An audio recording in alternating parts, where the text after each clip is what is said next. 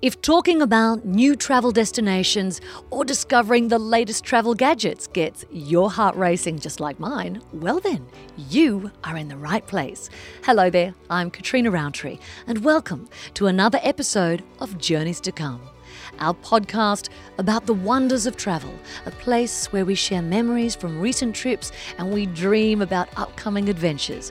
So, get your passports ready and join me for Journeys to Come.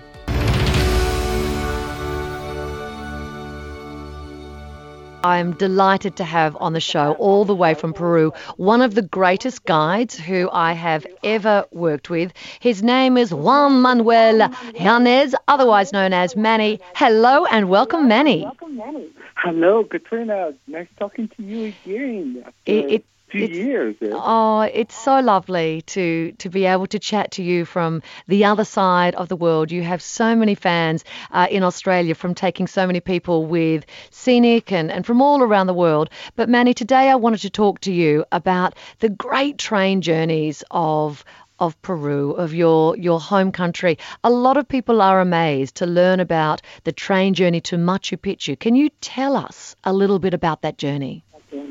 Well, uh, uh, just a very short history about it. You know that the train to Machu Picchu wasn't designed to take people there.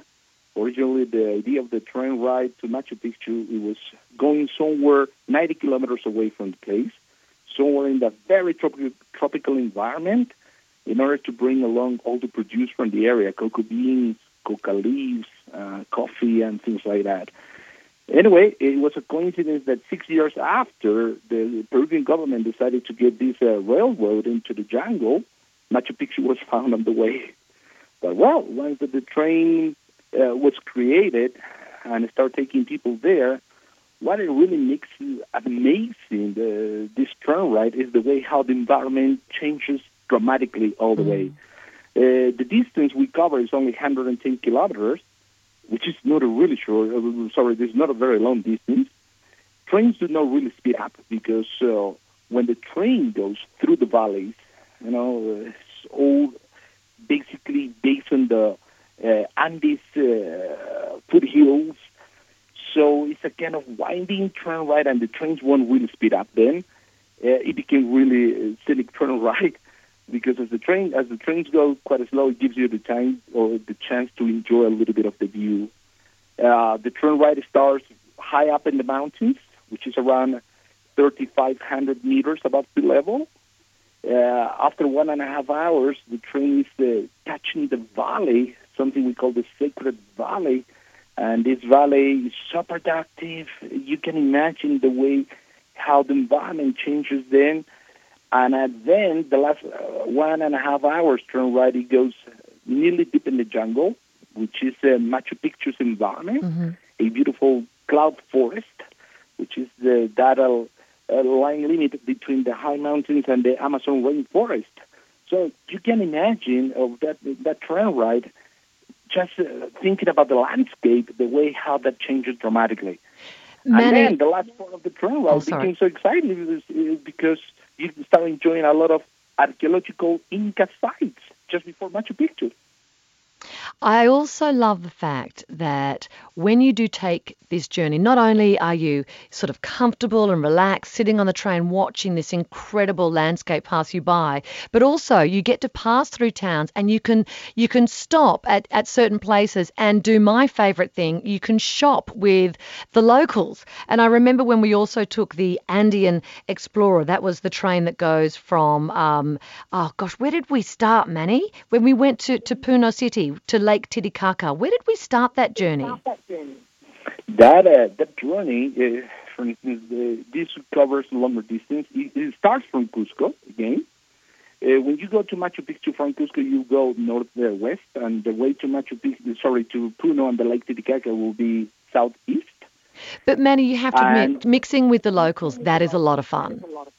Oh yes, that was absolutely when we stop in the highest point, 4,319 meters above sea level. They give us uh, some minutes for shopping, and interact with locals at that elevation, it was quite great. I love it. I love being able to incorporate um, a little bit of shopping and mixing in with the locals. And also, they serve what is the, the what's the tea that we would um, sip on the whole time so that you don't get altitude sickness?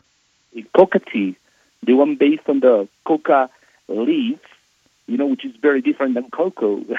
Very different. Coca, it's a, a bush. It's harvested as tea uh, unfortunately, from coca leaves you can also make cocaine, but the leaf itself uh, is not a drug. Uh, it's something really helpful because of the big amount of the stimulant, natural stimulant on the on the leaves. I mean, the alkaloids are very strong stimulants. It really does help with altitude sickness. And when you go to Cusco in particular, you are at such a height up there in the Andes that you really do get quite sick, or you can get sick. It doesn't happen to everyone, but it certainly happened to me. I got quite ill, and you just you hydrate, you hydrate, you have this tea wow. the whole time. But but Manny, for, for you, what's your favorite train journey, or what's your favorite moment?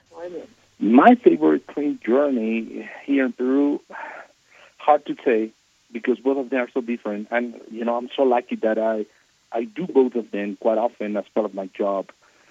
Uh, if I would like to pick one of them, oh, so hard. I'll, I'll pick Machu Picchu one.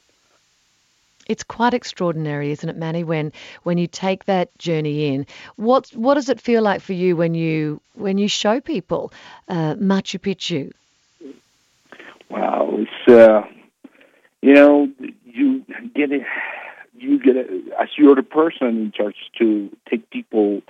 It's easy to get feelings uh, what people try to find there. You know, there's a magical place. And uh, for me, uh, if I have been there for in the last 15 years, maybe more than I would say around thousand times, I will tell you it's never the same. It was so lovely to chat to Manny all the way from Peru. But as I say, to take the train, whether it's to Lake Titicaca, I just love saying that name. To me, that just sounds magical. Or you might want to take the train to the famous Machu Picchu. Either way, it is an experience. It's comfortable, it's easy. Well, I hope you've enjoyed this episode of Journeys to Come. If you want any more information on the places that we visited, all the people we spoke to, then visit our website, journeystocome.com, for full details.